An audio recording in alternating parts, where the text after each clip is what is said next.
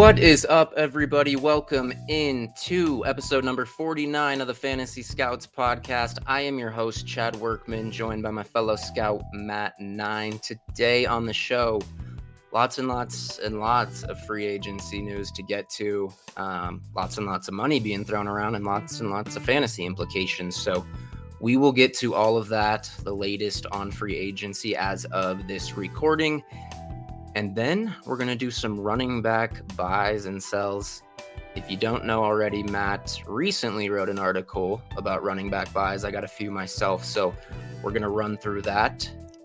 But I'm excited to talk about this free agency stuff, Matt. Let's uh let's get into it.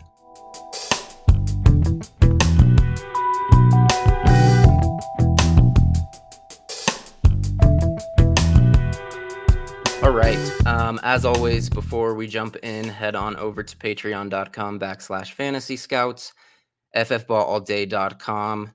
Check out our content there. Subscribe at the Patreon. Only $7 a month. Tons and tons of content coming your way throughout the off season and into the NFL draft and training camp and eventually the season. But right now, Matt, a lot of free agent news. I mean, the NFL just doesn't miss, man. It's like the MLB, you know, hammers out a new deal and they end the lockout. And then, like, you know, an hour later or whatever, it's like Tom Brady's returning. I, the, nobody can take the spotlight from the NFL. And it just feels like the entire offseason has just been NFL drama, storylines, and news. It's just been wild. So, um, it's been a lot of fun so far free agency is always fun. Um, quarterback dominoes started to fall, obviously, with Aaron Rodgers going back to Green Bay, Russell Wilson to Denver.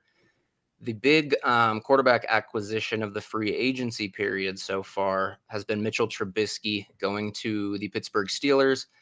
Um, not a huge contract. It really, what was it? It was a two year deal worth like like 14 and a half but in- incentives up In- to 27. That's right. Um, not as much guaranteed as I expect. It Tells me either his market had cooled or that was definitely his preferred spot to go in and and play there with those weapons. Maybe a little bit of both, but regardless, um, gets kind of that bridge money where they can definitely pivot off of him if they draft somebody or or something else comes along. But he could also play himself into a larger long term deal. Again, there's just so many weapons there in Pittsburgh. I know one of your favorites, Chase Claypool. We all like Diontae Johnson, um, a young Patty Freiermuth. What do you make of Mitchell Trubisky in this Steelers offense? What are you expecting in terms of fantasy production from these pass catchers and and you know even Najee and just the offense as a whole and Mitch Mitchell? I mean, sure. Trubisky's put up some. De- I mean, he's been an under, um, I don't know, under the radar, kind of sneaky good fantasy quarterback. Sure. So last summer, I told everybody to go out and buy Trubisky. Now is your perfect time to flip him if you don't believe in him, or you can wait and see what can happens. I, I actually, I'm sorry to uh, interrupt you here, but I I did the same thing. I've been on Trubisky for a long time. Yeah. I told people to go get him. You and I both did, and I rostered him in most. I think the only one I don't have him in is our Scouts League, which I think you may have him in. But um, I do I do roster him, and I actually flipped him yesterday. So I want to just pull this up real quick. Sorry to. Are you good? I, I I had him in. I bought him for a fourth in two different leagues last year, and in one league I flipped him for two twos, and another league I flipped him for two threes and a four. So, and both of those were before he signed, because that was just you know the league expectation right. that he was going to get a starting job. So it's one of those things like I turned a fourth round pick into multiple picks in the second and in the third. So that that's a win in my book. And I think it's one of the most underrated parts of fantasy and being a savvy player is just because you trade for a player who's then on your roster, they don't ever have to see your lineup for them to be beneficial to you. No, exactly. I did the same thing and this one was actually a startup last year and we uh we did an auction and I went out and got Trubisky and Mariota. They were two of my priorities. Everybody was spending up on the so expensive quarterbacks, and I went a little cheaper. I got Kirk Cousins, Derek Carr. You know, I talked them up. Um, and then I just grabbed guys like Trubisky and, and Mariota. So, anyways, I traded Trubisky, David Njoku, the 206 this year, and a 2024 third round pick for Mike Gesicki, 107 this year, and a 2024 first round pick. I absolutely love that. Amazing, right? So I absolutely love that. Yeah, I mean the the news was you know news had just dropped, a little bit of excitement around uh, uh, Trubisky and a QB and 80 team. It's it's that, and that's a that's a tight end premium league. You know, I love Njoku, but getting that upgraded to, to Gesicki plus a couple firsts on top of you know that's what I wild. what I gave is yeah. I'm gonna assume the other team was a little needy at QB. Yes, and also to be fair, he he he's fairly new to he's he hasn't been playing dynasty as long as okay. some I of understand. us have to be I to be quite transparent with you. So that's fair. But yeah, so as we said, Trubisky was a good buy. If if you believe, hold. If you don't, go ahead and flip them. I mean, there's definitely a market out there to be had. I think you messaged me. I said I think a, a late second is the beginning of the conversation. I think that that's where his value is. I don't know if I'd flip him for that pick alone, but that's where the conversation should start. Mm-hmm. As for fantasy purposes, though, this definitely does feel like a bridge QB. I am still of the full belief that the that the uh, Pittsburgh Steelers are going to draft a rookie quarterback in the first round this year to sit behind Mitchell Trubisky. It's very obvious that it, as early as Trubisky signed or committed to in this free agency period, that Mason Rudolph is probably not the guy long term, and neither is Dwayne Haskins. So it feels like it's Mitchell Trubisky and somebody else at some point. I think Trubisky's ceiling is, I mean, his ceiling is technically anything, but we're being realistic here. I feel like it's probably probably a mid-range QB2, that QB 15, 16. Uh, and as for his pass catchers, I know we had this conversation. You know, Sam and I have, uh, uh we have I guess bicker is the right word. We haven't really argued. It's just kind of been a little back and forth. I mean, we were both in on Diontae and Claypool at the same time two summers ago. They're both two of our favorite guys, so th- there's no animosity towards one player over the other. But he, I'm not as convinced as he is that Diontae remains the number one target in this offense because I feel like a lot of what Diontae uh, was running last year was a way for the Pittsburgh Steelers to build on their run game that was mm-hmm. practically non existent. A lot of the short stuff, a lot of the screens, a lot of the slants. And unfortunately, when you have someone like Big Ben who's so attached to Diontae, what was it? I think he was, you had this as a trivia question, the one of two guys to see 160 plus targets last year. I don't, even if it wasn't Trubisky, I don't care who comes in at quarterback. If it was Dwayne Haskins, Mason Rudolph, or some my next door neighbor's mother, like nobody was going to look at Diontae Johnson the way Big Ben did. I feel like that the 160 targets is an outlier because now they have someone who can push the ball down the field. Now, this is good for Diontae because even though his targets come down, his route tree expands. So, therefore, the receiving yards and the receiving touchdowns go up. Now, Claypool, he's more of a downfield threat guy than he is uh, a wide receiver that plays closer to the line of scrimmage. So, Claypool can now run more routes down the field, and his targets should go up because the Steelers can utilize his skill set better than what they could uh, with Big Ben because Big Ben basically shrunk the playbook because of his limitations. So Trubisky can now open that up for everyone. So I think everyone benefits here. And I think I feel like the short game, I feel like Najee is still very valuable. I feel like he's going to get a lot of dump offs that maybe we saw Diontae get last year because, like I said, I think the wide receivers are going to be able to run more intermediate routes and deeper routes than what we're used to seeing. So I don't think Diontae is is the bona fide dynasty wide receiver, 160 targets, you know, 120 reception guy that we were all thinking he might be. But I think both him and Claypool are probably now in that mid range wide receiver two type area because I think they're both going to benefit here because even with Big Ben, it was it we were talking about how Claypool could have been another top 24 wide receiver last year but he saw I think it was six or seven less touchdowns than he did his rookie year. But other than that, his statistical output was roughly the same. So if we can get, you know, if if he's doing that with Big Ben, I think we get an upgrade. I think we see a thousand yards. I don't know if we'll see eleven touchdowns, but we'll probably see closer to eight than the three or four he had last year. So there's no reason that either one of these guys shouldn't finish as a top 24 guy, in my opinion. Yeah, I agree with a lot of what you said. I do disagree a little bit with Trubisky's upside. I think it's a little higher than QB 15.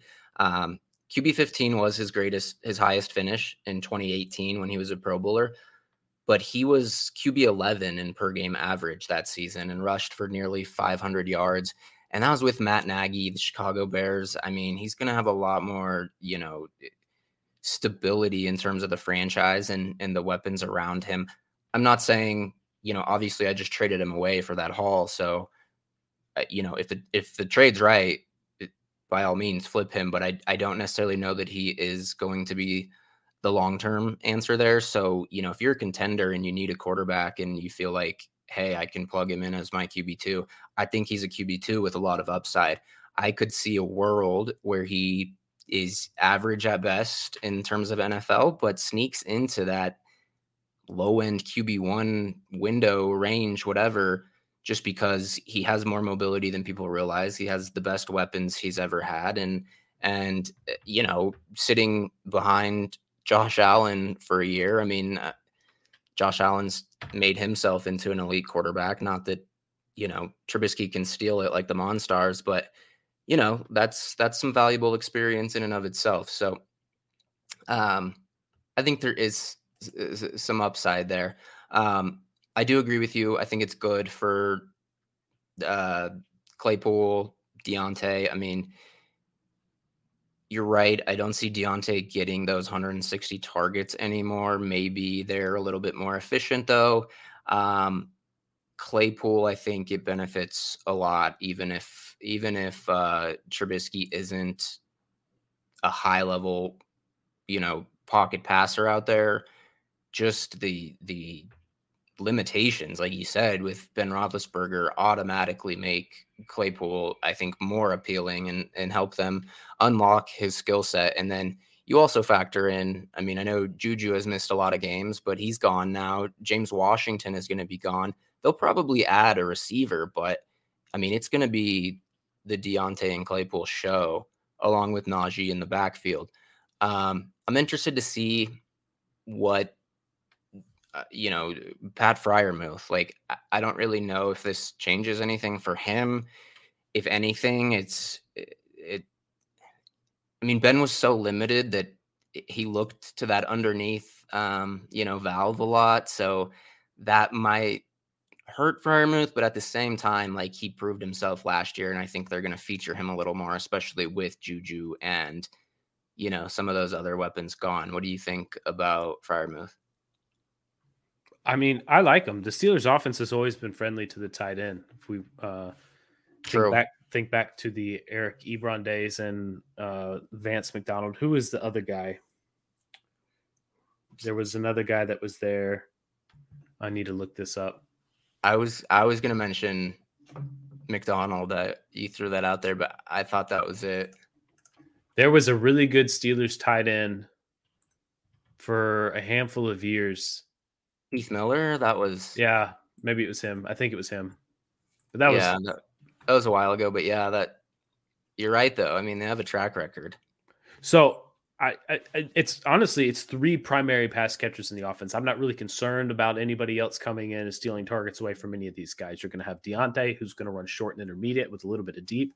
You're going to have Claypool, who's going to run a lot of intermediate to deep, and you're going to have Freiermuth, who just owns the middle of the field, and then Najee coming out of the backfield. Like those are the four guys that are going to be the primary focal points of the pass game, and then obviously Najee in the run game, and then maybe Claypool sneaks in for a couple touchdowns like he did two years ago. So I like it for Freiermuth. I I see no target competition really for him outside of his position. So I, I think he's probably what did he finish last year? I definitely think he's inside the top nine this year. Got to be. Yeah, I think he's got to be too. He was, um and he's. I mean, he still it, has that red zone. He I mean, led rookie tight ends and touchdowns last year, didn't he? Yeah, he, he six had, or seven of them, which is which is really big for a rookie tight end. Yeah, he finished 12 in standard scoring, 13 in PPR. So, yeah, I, I, I think this Steelers offense has a chance to be sneaky good. And even I'm just looking at you know the Trubisky's seasons with Chicago.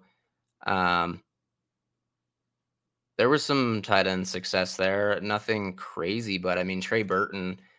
Remember when we thought he was good, or at least a lot of people did. I mean, he had a 569 and six season there with Trubisky. So, um, yeah, I think uh, I think I like it for Freiermuth. It, nothing really changes for Najee. Um, kind of same old. Maybe the threat of down if they can get Claypool going downfield and and some of that stuff, it helps Najee a little. But I think you know, uh, no real big change there.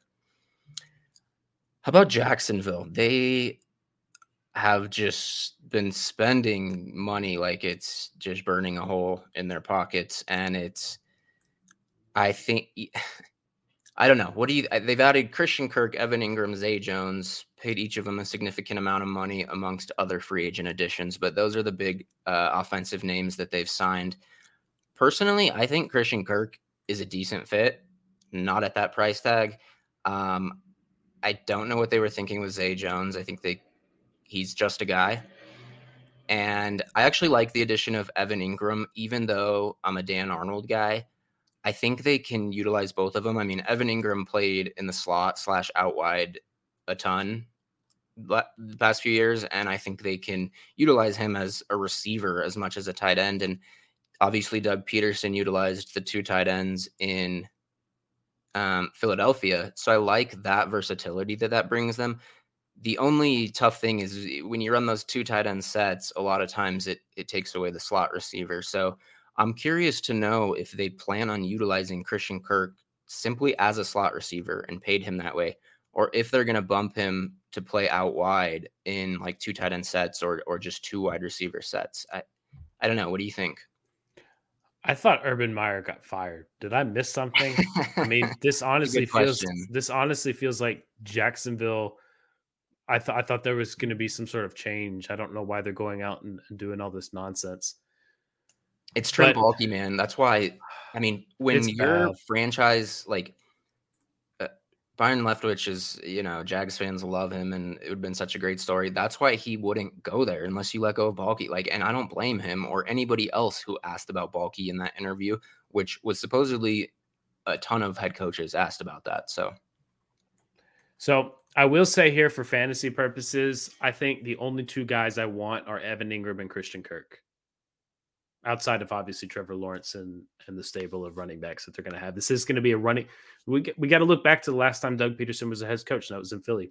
This is going to be a running back by committee. I know Sam has has been on this rampage talking about how the sixth rounder James Robinson, who is actually an undrafted free agent, but I haven't corrected him on that, uh, is is coming back from injury. And he doesn't have ties to the staff, but you know neither does Travis Etienne, and he's also coming back from injury that has a success rate of zero for offensive players.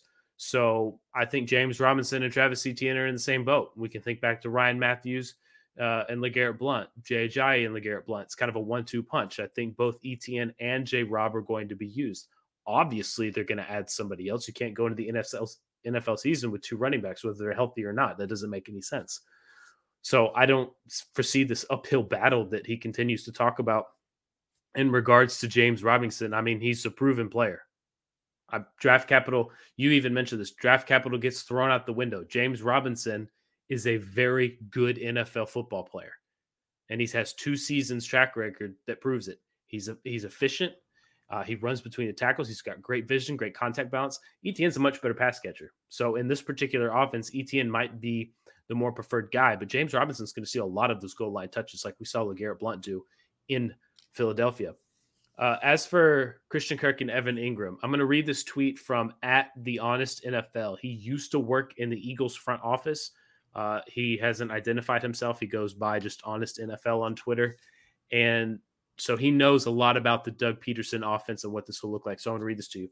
In case anybody wasn't aware of how crucial the zebra, U, and Y are to the foundation of Pederson's offense being explosive, Kirk's and Engram's deals should say enough.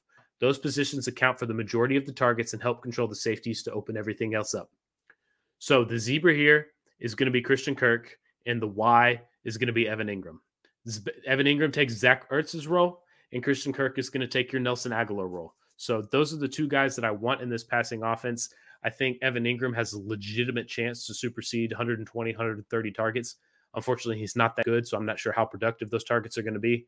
And then I do think Christian Kirk he, has a real shot. He's been paid to be their one. And like I said, those only two guys, Trevor Lawrence, and thank God uh Laviska Shenault is probably going to get traded because I am tired of seeing him fail miserably in that in that dreadful Jacksonville uh franchise.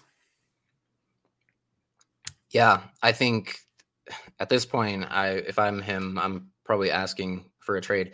But you made some good points with Kirk and Engram and how they'll be utilized, and I I do get the signing. I think it makes a lot of sense, especially with, I mean, Christian Kirk's just 25 years old. Um, you know, coming off his best season with 982 yards and five touchdowns. He's also he's very different than Viska, right? Viska, I've been a little disappointed in his playing speed.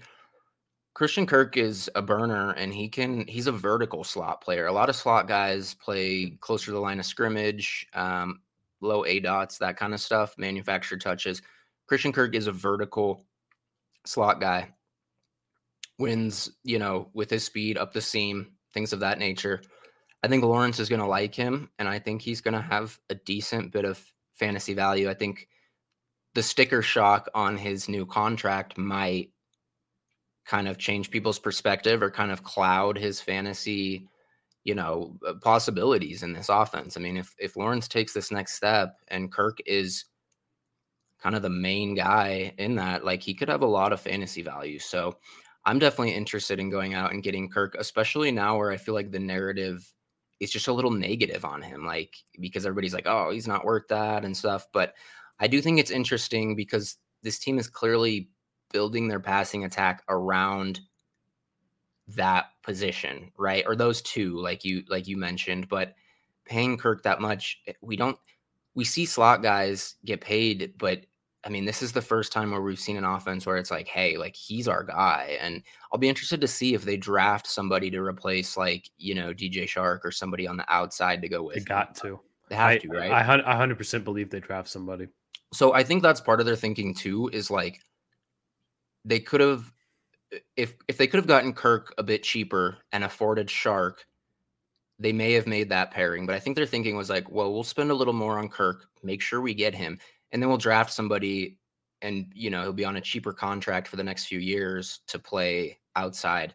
So I think that that'll be interesting. But um, I also think Evan Engram. I mean, he, he's been injured a lot, but he's been really good on a per game basis over the years. So, you know, he's another guy. I'm not gonna like pay a ton to go get him, but if you can get him cheap enough, because he's another guy, the perception around him is just that he's not a valuable player, but he's been uh he's been pretty good on a per game basis, really, when he's out there. And that's I think the Giants have struggled to utilize him. So um yeah, that's kind of where I'm at on this Jacksonville team. All right, we had some uh, wide receivers on the move. Just mentioned DJ Chark leaving Jacksonville. I think they had some interest in retaining him, but once they paid Kirk and all these other guys, that kind of went out the window. So DJ Chark heads to the Lions, probably the most notable wide receiver on the move. A few others, um, Russell Gage, been a little underrated. Maybe he goes to Tampa might have some value as their wide receiver three there, um, especially if Godwin is, you know, a little slow to get up to speed coming off the injury. And then uh, Cedric Wilson to Miami. What is your initial reaction to these deals, Matt? Especially being somebody who's been fairly high on on DJ Chark? I I acquired a bit of him while he was injured, actually, but he should um, see no shortage of targets. But at the same time, Hockenson, Swift Amon-Ra St. Brown. They brought back Josh Reynolds, who whatever, but um, you know, those three Hawk, Swift, and and ARSB are, are not going away. So I guess what do you make of of Chark and really just the offense as a whole? Are we still are we still interested in Amon-Ra St. Brown after this move? Yeah, absolutely. I think we are. I think a good way to look at this would be compare it to the Steelers offense. Chark and Claypool, St. Brown, Diontae, Freiermuth, Hawk Najee and Swift. So I I don't think DJ Chark is going to come out and ball and be this top five dynasty wide receiver or something like that. He was a, a dynasty wide receiver one uh, for the majority of 2019 up until the last couple weeks when he got hurt, which pushed him back into mid-range wide receiver two territory on a points per game basis because he missed a couple of games, uh, as well as his fantasy finish. But I don't think people appreciate. I think people a little bit like Deshaun Watson. I think people have forgotten how good DJ Chark is, and I've always compared DJ Chark is the wide receiver of uh, is the Rashad Penny version of wide receivers. Immense talent when on the field, and when he's given an opportunity, he absolutely produces so many big games from DJ Chark. Just a monster on the field. But the issue is he can't stay on the field that often. So I think that's where we are with him. I think I think he's a back end wide receiver two, top end wide receiver three. I think he finishes between the wide receiver 24, wide receiver 30 range. And I like this move because DJ Chark's role is not going to interfere with Amon-Ra St. Brown. They play two completely very different roles. And DJ Chark is going to open up a lot for Amon-Ra underneath, a lot more than what he was seeing last year. And Hockenson over the middle is going to draw the safety down. DJ Chark and his 6'4 uh, frame with a sub 4 4 speed going to be able to push downfield. I think this is a great, great fit for DJ Chark. So I'm actually really excited about this. Yeah, I really like how all those fees, those pieces fit together, like you mentioned, with you know Chark on the outside, Amon-Ra, Hockenson, and then you get Swift out of the backfield catching passes too. I think my only question mark is just the Goff. I mean, he was number 35 in air yards per attempt last year. He's just not a guy that's very good down the field. Then again, he was he had a pretty high catchable pass rate, and especially with a clean pocket, his pass percentage is way up. So, I mean, he's capable, and obviously, Chark has played with some less than capable quarterbacks in Jacksonville. But um, I would have liked to have seen him with a quarterback that's a little better throwing the ball downfield. But I'm not like overly worried about that. Are you?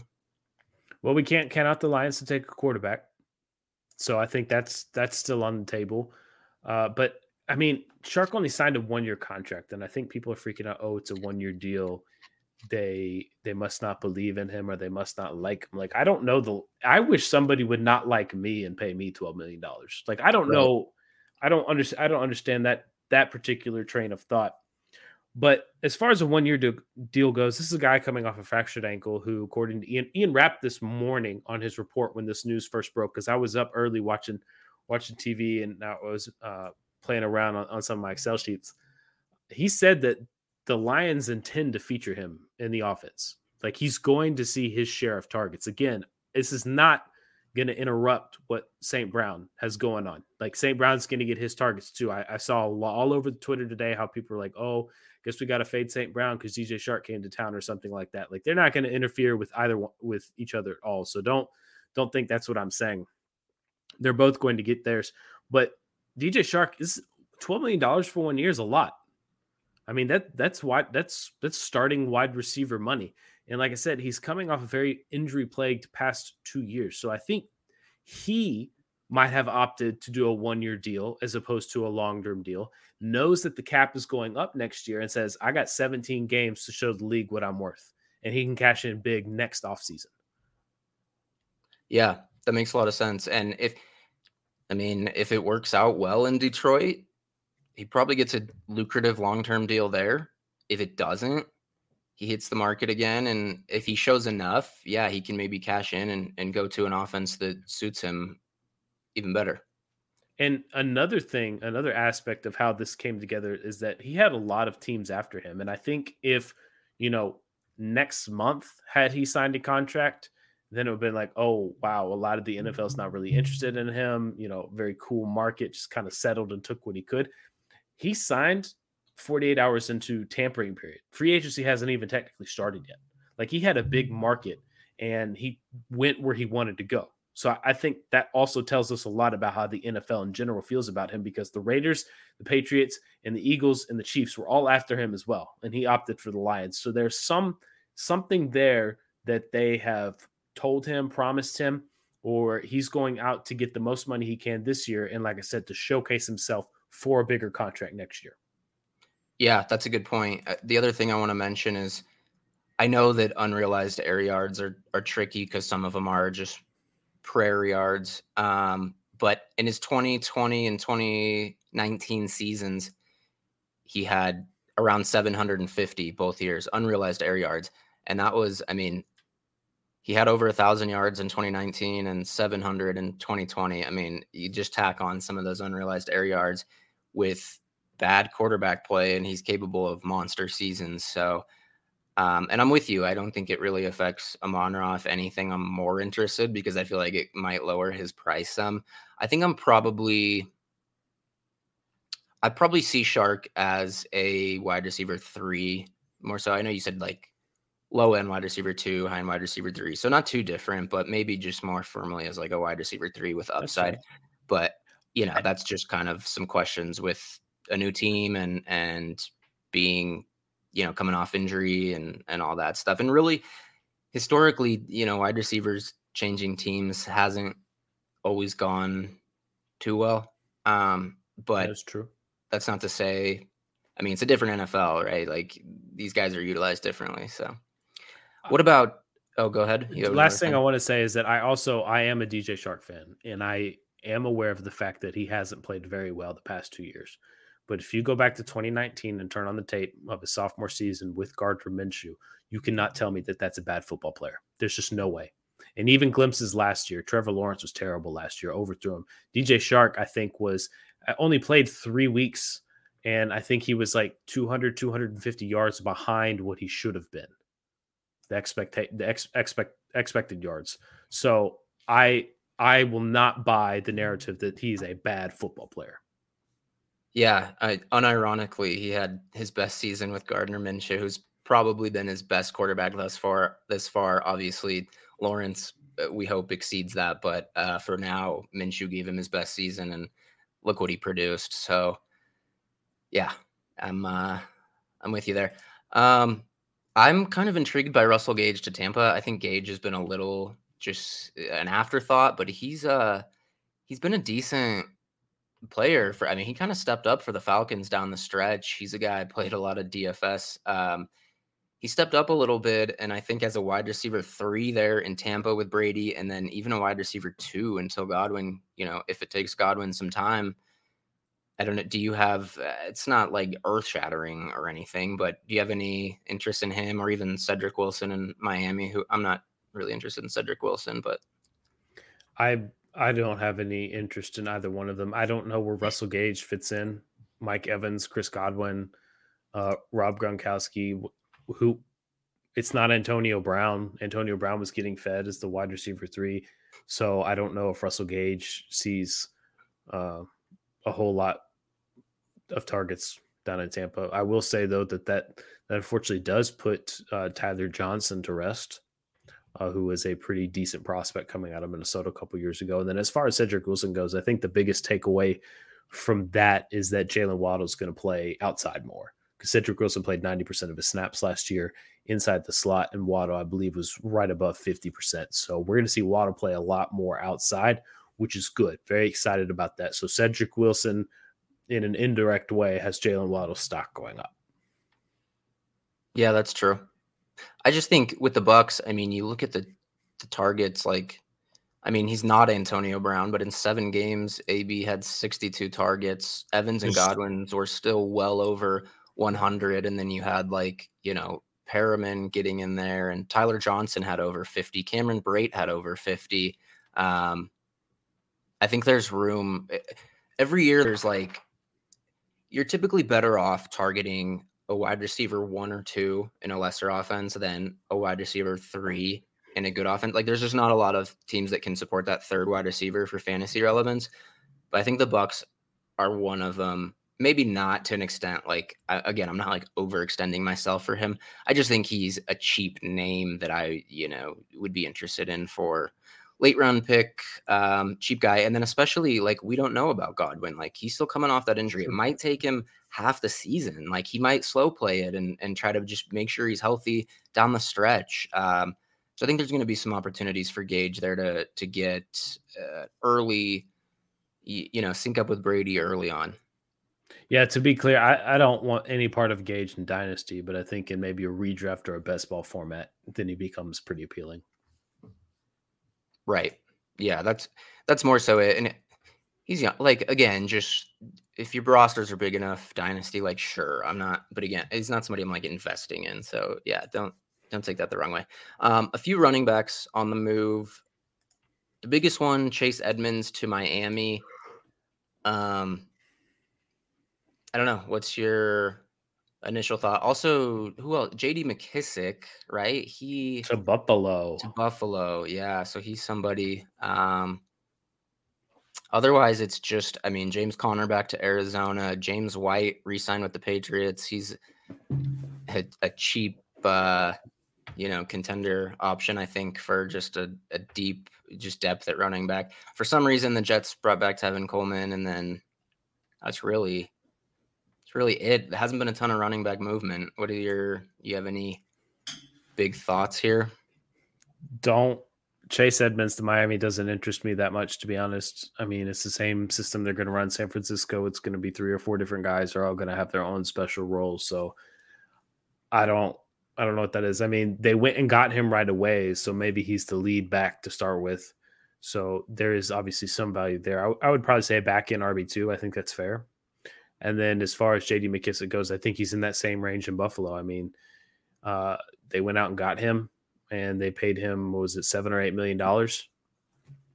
I mean, so I, I, like that. I like that for for JD McKissic. I think he's going to be a PPR machine. I believe he's led the league in targets over the past couple years, and uh, indirectly affects Antonio Gibson. Even if they go out and they draft somebody else or they they sign somebody in free agency, it doesn't matter. Antonio Gibson is guaranteed to see more targets, more opportunity, more snap share.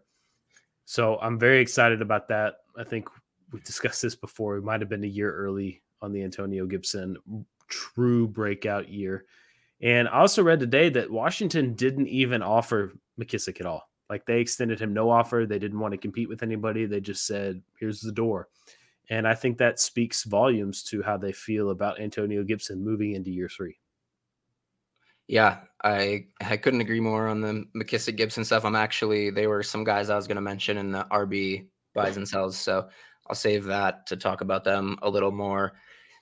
Um, same thing with Edmonds. I, I, think Miami still probably drafts somebody, um, and it's just yeah, it's just uh they also re-signed Gerrid Doaks. Like I, I, get that he's not a superstar prospect or anything like that, but like it's going to be just a wheelhouse of of running backs.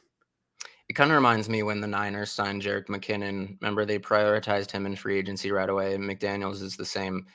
Obviously comes from that Niners or that Shanahan, you know, coaching tree and Edmonds kind of McKinnon-ish, but um yeah, so it's fine move should get uh, the lead opportunity there unless they draft, you know, a rookie very highly. But I think they'll add somebody at some point. So um, CJ Uzomah to the Jets, the big, uh, he's really the big tight end move outside of Evan Engram, which we already discussed.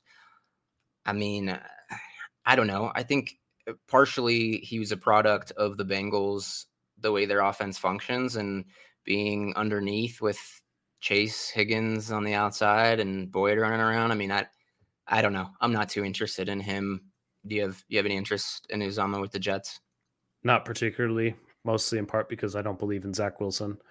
But CJ Uzomah, I I there was a quick report that they had today when, when that news broke for him that he's just a he's just a great locker room guy yeah. on and off the field, great character, block wants wants to play for the guys around him. So I don't know if this is a good fantasy fit, but this is for the Jets a very good real life fit. Yep. Yep, I agree. He's good blocker too. Yeah, I thought maybe like the Titans or somebody would could utilize somebody like that. It's just the Jets that don't have a ton of playmakers. Although I like Elijah Moore a lot, but anyways, um, yeah, I don't. I just don't have a ton of fantasy interest in him. Um, any other free agency news notes, things you want to talk about before we get on to running back buys and sells? Just just waiting for the final domino in the QB market to fall.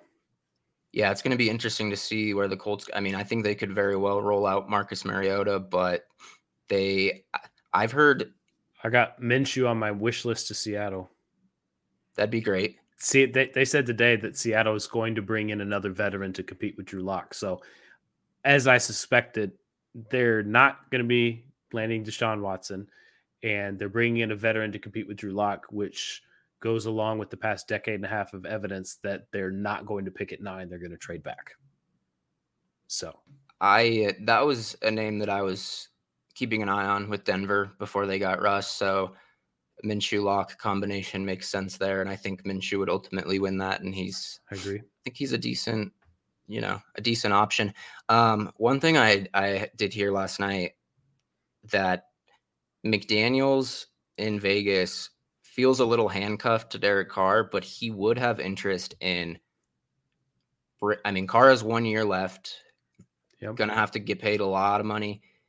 I've heard that he would be interested in in shipping him out and bringing in Garoppolo and then like drafting somebody and using Garoppolo as the bridge as he has obvious, you know, familiarity with Garoppolo, which would make a lot of sense, but I also don't know if he can after he came into Denver and traded Jay Cutler right away and then he does that again. I don't know, but the Colts I think are monitoring that very closely because Carr would be a great fit with Indianapolis. Absolutely. And I think the quarterback market's at a standstill until Watson decides where he wants to go because the teams yep. that he wants to go to also need a quarterback. Uh, Carolina, New Orleans. I I am I feel 100% certain, I shouldn't say 100, 99.9% certain that if New Orleans does not land Watson, then Jameis Winston will return. Uh, if Carolina does not land Watson, then they are automatically entered into the Jimmy G, uh, Derek Carr sweepstakes. Uh, and then I think it's also important to note that Watson actually reached out to Atlanta. It's just not Carolina, New Orleans coming to Watson trying to pitch. Watson went to Atlanta and said, Hey, I'd like to play for you guys. So, according to a lot of sources, there should be a, an apparent decision tomorrow by the end of tomorrow. So, we shall wait and see. But as soon as that domino falls, then I think we'll start seeing the Colts uh, and the Panthers and a bunch of these other teams start to get those guys, like you mentioned. I don't think the Colts are sold on Jimmy G. I don't know if that's a fit there. Chris Ballard is very concerned about the shoulder injury because he's looking for a more permanent fix rather than a band aid. And Jimmy G doesn't exactly have the a clean bill of health all the time. I wouldn't be shocked if Minshew ends up in Indianapolis and they draft a guy. I, I think I think the three teams that I'm I'm pretty convinced right now that they're still going to draft a quarterback or Pittsburgh, Washington, and Indianapolis. And all three of those guys are going to sit behind uh, their respective starter, Trubisky, Wentz, and, and whoever the Colts bring in. So I think we could have three of these rookies being benched year one, but have a potential to start in 2023. Yeah, that's a good point. I've I've heard that the Steelers really like Malik Willis. I wouldn't be surprised if they try to get up and get him. Um, assuming they'd have to move up from where they're at. I don't know, but the the other thing, the ripple effect with Watson is super interesting because if he does land in Atlanta, then that what happens with Matt Ryan, who has a massive cap hit. He has a 36.6 million cap hit. His dead cap is over 55 million dollars. I don't know if they can. I mean, maybe you can extend him and convert some of that to signing bonus and and money down the line, but he's also 37 yeah. years old. I mean, how long are you going to extend this guy? Because he's a guy I was looking at for like Denver. If like, if you know, if Atlanta drafted somebody who was interested in moving off of him, but I just don't know if they can do that. Like, I, it'd be fascinating to see what happens if they did land Watson. I've seen Matt Ryan rumored to Indianapolis if something like that happens because it they're really sense. the only team that can absorb that kind of hit. And the Falcons uh, save, I think it was like eight and a half million dollars. So not not a whole lot coming off Matt Ryan, but we were talking about this in the Discord today. There's a good bet that the Falcons 108 would go back to Houston as a part of that deal. So then what would Atlanta do at wide receiver? And I think if you're Deshaun Watson, even though they're probably not going to be good this year, I think he's looking at it for from a career standpoint. Like where sure. do I want where do I want to finish my career? This is not just for 2022. And we saw him lead a terrible Houston Texans team with only Brandin Cooks. So him leading a bad Falcons team with only Kyle Pitts might actually be better than what he's used to playing with. So I'm not I actually like that for fantasy purposes. Bad defense, negative game script, dual threat quarterback. I'm I'm on board with that. I like that. also like the Carolina fit. But we also have to remember that just because Atlanta can't draft a wide receiver at eight overall, or maybe in the second round this year, there's still some pretty good free agent wide receivers, and other guys are one going to want to come to play wherever where wherever Watson lands. So I think there's a chance that Watson says ATL. then Allen Robinson and Juju could show up the next day and be like, hey, let's get something done. So I don't think it's all bad news if that's where he ends up. Yeah, I was going to mention that too. Even even beyond you know Robinson, Juju, etc. I mean, there's Will Fuller, Jamison Crowder, Emmanuel Sanders is getting up there, but probably comes pretty cheap. You know, I mean, there's T.Y. Hilton, same thing, getting up there in age, but he's a he's a guy that eh, you know you could you could certainly sign and and make use of him. Like there's still you know even beyond that top tier top shelf of of wide receiver free agents, there's other names in there that they would certainly make it work and and figure that out. So that would be super interesting. But let's get on to running backs, Matt. Um, I'm going to let you start uh, just because you you wrote this um, excellent article. Uh, what was it? A couple weeks ago about running back buys. So why don't you tell us about that? Who you have there, and and if you have any other names slash sells. I have a few to get to as well. So, um, but go ahead. So first guy I want to talk about is going to be Kenny Gainwell. I think he is a clear and obvious buy. I don't believe that.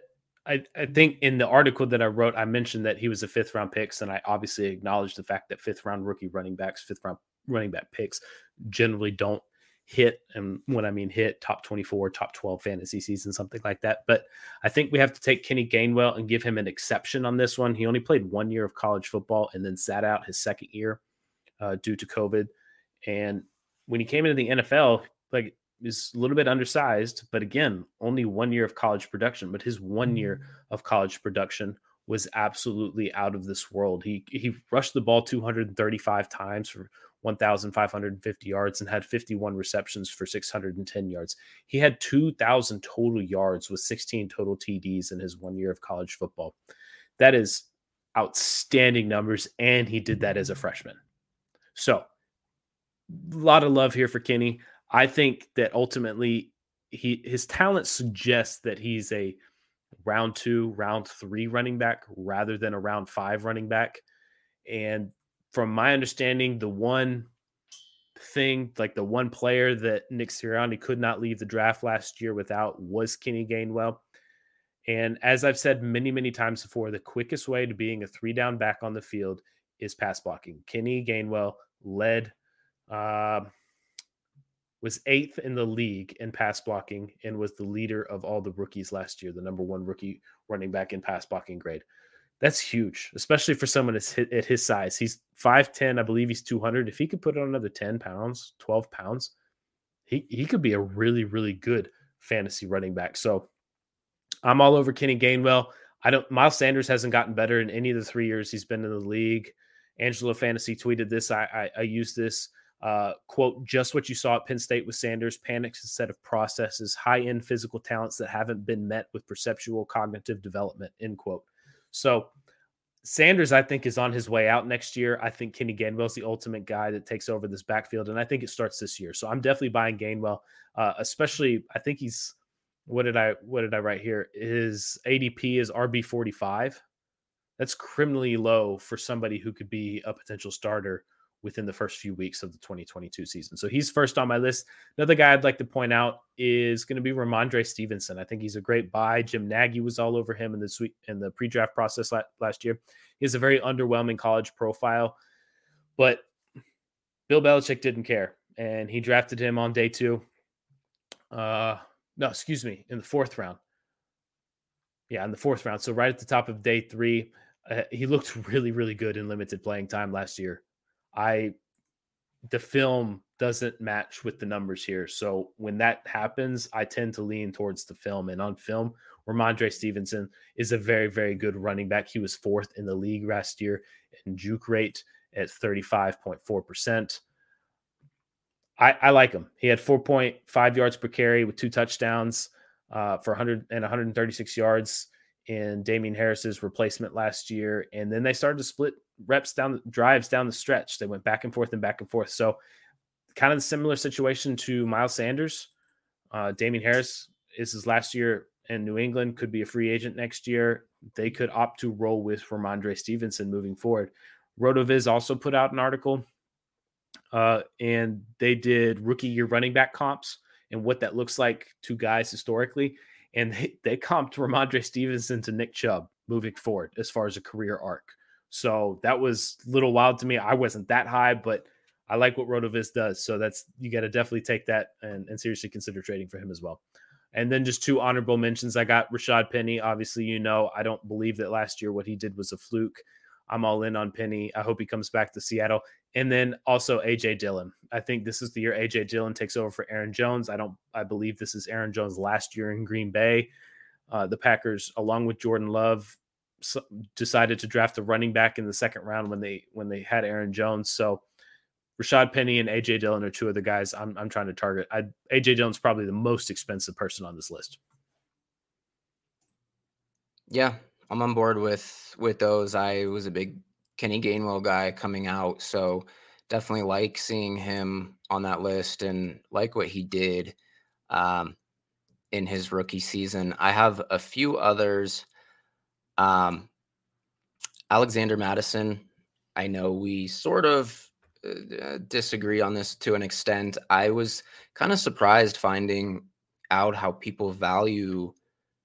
I brought it up in the Fantasy Scouts chat, and it seems like the consensus on him is like a third, late third, fourth round rookie pick, somewhere like that. And I value him as like a mid second. Um, Dalvin Cook, they have an out on his contract after this year, um, which I wouldn't be surprised if they took going into his age 28 season. They can save uh, six over six million dollars on his cap hit. There's also been some trade buzz about him, and he's one of those guys. Uh, sometimes we see a running back kind of randomly traded, like in training camp or something. Maybe another team just doesn't get who they want through free agency, through the draft. Maybe they have an injury, whatever get a little desperate.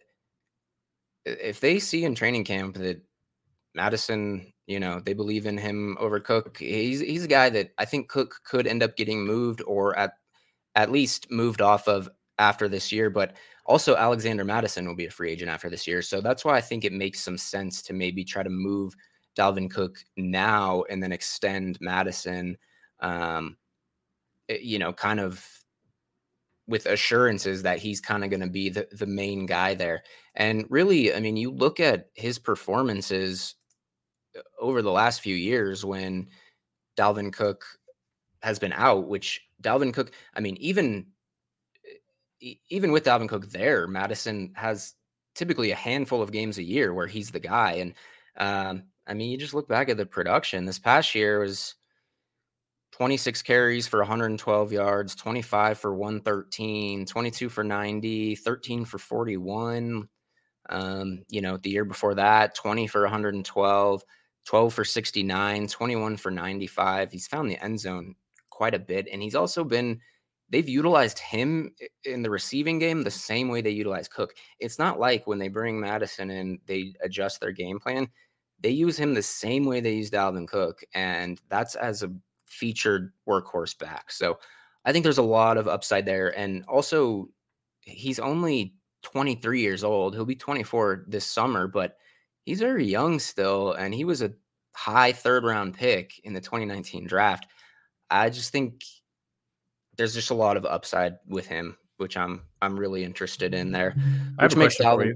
Oh yeah, go ahead do you think the new staff does does any of what you're saying i i, I hear what you're saying I, I agree with it but do you think the new staff does anything change for you like i think there's a there's a shot I, I, it's far-fetched but i think there is a shot that dalvin cook has moved this year and so i do wonder if then Mattison becomes the guy or if he's also just a one-year guy and they draft somebody this year or something like that yeah i mean i think that's possible but even you know, even in that case, uh, like I said, Mattison's a free agent. And I think somebody, I mean, look at, not that he's the same as Chase Edmonds, but just looking at that, like getting, you know, Chase Edmonds getting what, like $8 million a year to go, like, be the main guy there. And again, they might add to that backfield, but like, I could see, you know, that sort of thing with Alexander Mattison. Um, but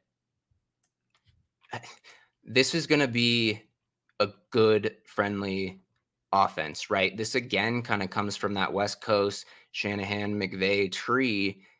they run that outside True, zone, true. which I think Mattison can play in. Um, you know, I- it's it's tough to say sometimes how these guys will fit in in new systems and and and stuff like that, but I don't see a reason why he couldn't fit in that system and be very effective. So so yeah, that that doesn't worry me if anything. I think it it maybe helps a little bit. And also this is a new general manager that that didn't give that contract to Dalvin Cook as well, right? So if anything, I think that helps, which Dalvin Cook kind of makes him a sell for me. I've I've sold him in a few leagues and gotten I actually sold him at the beginning of last year and got a trade which included Antonio Gibson. Recently traded him for Dobbins plus. Um, so those are some of the guys I'm I'm interested in. I talked a lot about Dobbins last year as being my guy. I think a lot of the same thing applies this year. Um, I won't rehash too much of it just yet. We'll talk more about him, you know, getting into the season. Um, but he is being valued pretty highly. Um, I think he's worth it, but I also don't think he's, you know, some buy low kind of guy. Um, we touched on, I think JD McKissic is a buy. The dude is a very good pass catcher, very good. If, if it's a PPR league, even half PPR, this dude catches so many passes. And I think with Buffalo, I I thought they might add an every down back who excels with receiving work because they run some of that up tempo, high octane offense. I don't know that they necessarily love taking guys off the field. In other words, I think McKissic can stay on the field for long drives because they want that threat of a pass catching running back and they're running a hurry up offense. McKissic is a veteran that's well versed in all that. Great pass catcher. I think he fits beautifully here. And I think he's definitely worth going out and buying. And then again, Antonio Gibson, right? You mentioned him uh, when we talked about the running backs on the move in free agency. And I couldn't agree more. I actually wasn't all that high on Gibson last year. And I was like, what am I missing? But he he's so impressive. And watching some of the games last year down the stretch, he looked really good. Um, I think he was playing injured for a while. He started to look really good towards the end of the year. And like you said, even if they draft somebody or add somebody here or there, it's not going to be JD McKissic, who is just a really, really good receiver. I mean, even if they add somebody in the draft that they think can play on third downs, it's not going to be JD McKissic, who literally is just excels at that. And I like Jaret Patterson a bit, but he's not he's not that guy either. I think he's more just like a direct backup to Gibson. I wouldn't be surprised if Gibson gets tons of usage and is a strong RB one next year. You want to know something a little crazy? What's that? For as up and down as his season was last year, I felt like he was just I don't know. It just felt like he got two yards of carry on everything. He's actually sixth in the league in rushing and second in the NFC, only behind Dalvin Cook. Wow. He was he was RB ten last year. Yeah. I mean, and uh, you know, people probably feel a little disappointed in his season, and he was RB ten. Let's see here. Rushing first downs. He was second in the league in rushing first downs. Wow. Only behind Jonathan Taylor. That's impressive. So, uh, for a very awkward year, it felt like when you Yeah. just watch at the end, the end year results, you're like, this guy was actually pretty good this year. And And isn't it back to back RB 12s or RB 13 finishes, something like that? Was he that high? In I don't think he was quite that high. thought he was. He was oh, he was 14 in standard, 13 in PPR, so pretty close. That's that's closer than I thought he was. Yeah. And again, he was playing through stress fractures in his shin. I've had stress fractures in my back. That stuff is painful, man. The fact that he was playing through that and I'm glad it just seemed to, you know, get better and healthier, but he had some games in there that that Seattle game 29 for 111, the last week 17 21 for 146. I just thought he looked a lot cleaner um towards the end of the season there. So, Now, a whole offseason to get healthy. So, yep. Yep. Gibson, Gibson to the moon. Um, okay. Any uh, any other running backs you want to mention here? I mentioned Dalvin Cook as a sell. He's uh, I think it's hard because I don't know how many people are buying, but I've been able to get. You, you just gotta you gotta find the right teams that need somebody like that. I think. I think if I'm gonna come out here and say that Kenny Gainwell and AJ Dillon are buys, I think in retrospect, Miles Sanders and Aaron Jones are sells for me. Yeah. I don't believe Damien Harris is a sell because there is a good chance, a legit chance that he does return, and it's kind of a one-two punch just in that New England backfield. But I don't think Miles Sanders returns, and I don't, and I think Aaron Jones gets cut or traded at the end of this year. I believe Aaron Jones is 29 years old as well, or 28 years old. Maybe, maybe am I making that up? Uh, no, he's yeah, he's definitely 28. I think. Let me pull it up. I think he's 28. He's 27. Does he turn? So he turns 28 this year. So he'll be 29 when he gets cut then or traded. So yeah, I think both of those guys are sell. I think their their jobs, you know, Gainwell and Dillon are gunning for him. I don't know how much you could get for either one of those, to be honest. I think both might net you a late one this year, but I would even be okay with a package of twos, you know, three twos, two twos, or something like that for either one of them. So yeah, that's a good point. There's one other buy I have, and this kind of goes back to looking at, um, I don't know, like we talked about with um, you and I had both mentioned Mitch Trubisky last year as an option, and this is kind of how I look at some of these running back things: is like who has a chance to take a job next year, but also like are they good? Are they good enough to do it? Not just anybody, but I got a QB for this summer for this season to buy. Well, hang on, I got a running back before. Right, what you got? What you got? Tony Pollard. Okay.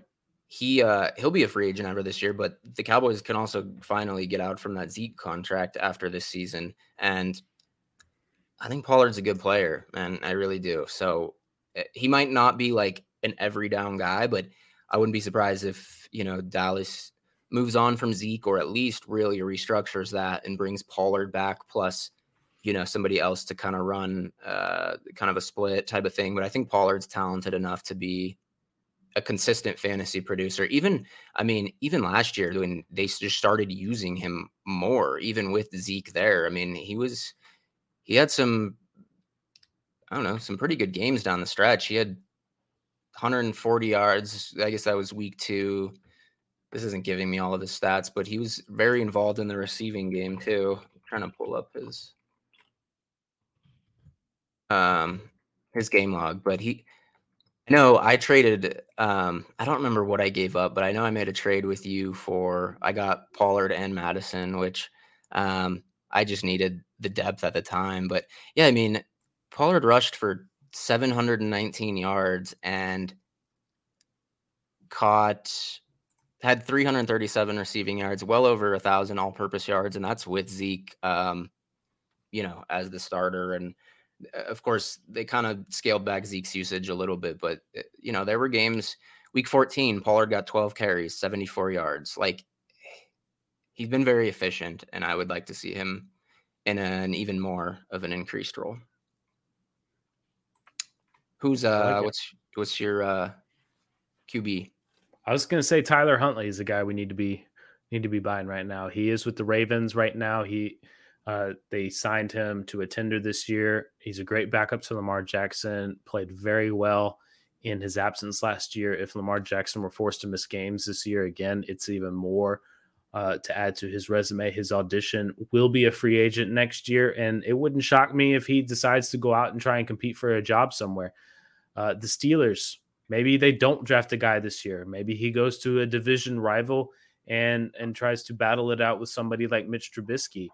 I think he's good enough to be a starter in this league, or at least deserves an opportunity, a full audition, as opposed to these filling games for Lamar Jackson. So I understand it's a long shot. He was an undrafted, undrafted free agent. Uh, he's been a great backup. Maybe that's all he is, He's just a great backup. But I feel like he is a guy that that will want to go out next year, unless the Ravens offer him crazy backup money, and he'll want to go out next year and see if he can earn himself a starting job because I definitely think he's played well enough for it. So it's one of those guys that might be sitting on your waiver wire right now, or you can send out a fourth or a fifth round pick or something like that and just kind of sit on him. It's the same thing that, you know, Chad and I were, were saying about Trubisky last year. It costs absolutely nothing to get him. And maybe he lands a starting job and you can flip him or hold on to him. So that's, that's, I think that's the guy that this year to watch. Yep. That's a good one. That's a good point. Those are, I love doing that, man. And not just with quarterback, like tight ends, another one with, I mean, we saw Njoku, he's back to Cleveland, kind of a bummer, but he still might be the guy there. Um, tight ends one, if you just look ahead a little bit at like who's going to be a free agent or whose situation is going to change, Tyler Huntley's a good one because um, he he flashed for sure, and teams would definitely be interested in. So, one last note that I do want to say for fantasy purposes is that Mike Gesicki signed his franchise tender, which means he cannot change his position this season. So he cannot argue that. Now, when it comes to a contract extension moving forward, then at that point he can argue to, to have it changed. But right now he signed it. He will be a tight end for 2022. Also, if he so for fantasy purposes, he keeps that tag, which I think is important because if he does go to a wide receiver, I, I, lose a lot of interest. But does it change his designation or does it just allow him to be tagged as a wide receiver? Does it change his actual position designation? Jimmy Graham fought it and lost, but yeah, if if he does get wide receiver money, if they change his tag in the league, then it will change in fantasy. Okay. That was kind of my worry about that's kind of my worry about Kyle Pitts, although Kyle Pitts played a lot more inline than Mike Gesicki does. Because if you're going to use somebody as a wide receiver all the time, and I I wonder if for fantasy purposes, with these tight ends coming in the league that are more athletic, that are being used more like receivers, if we see more and more guys try and argue this, if for some reason that fantasy is just like, actually, we're gonna we're not gonna have any tight ends at all, right? Because, also, because yeah, just pass catchers. So I wonder if they do just end up leaving tight end tags in the long term, but just something to watch.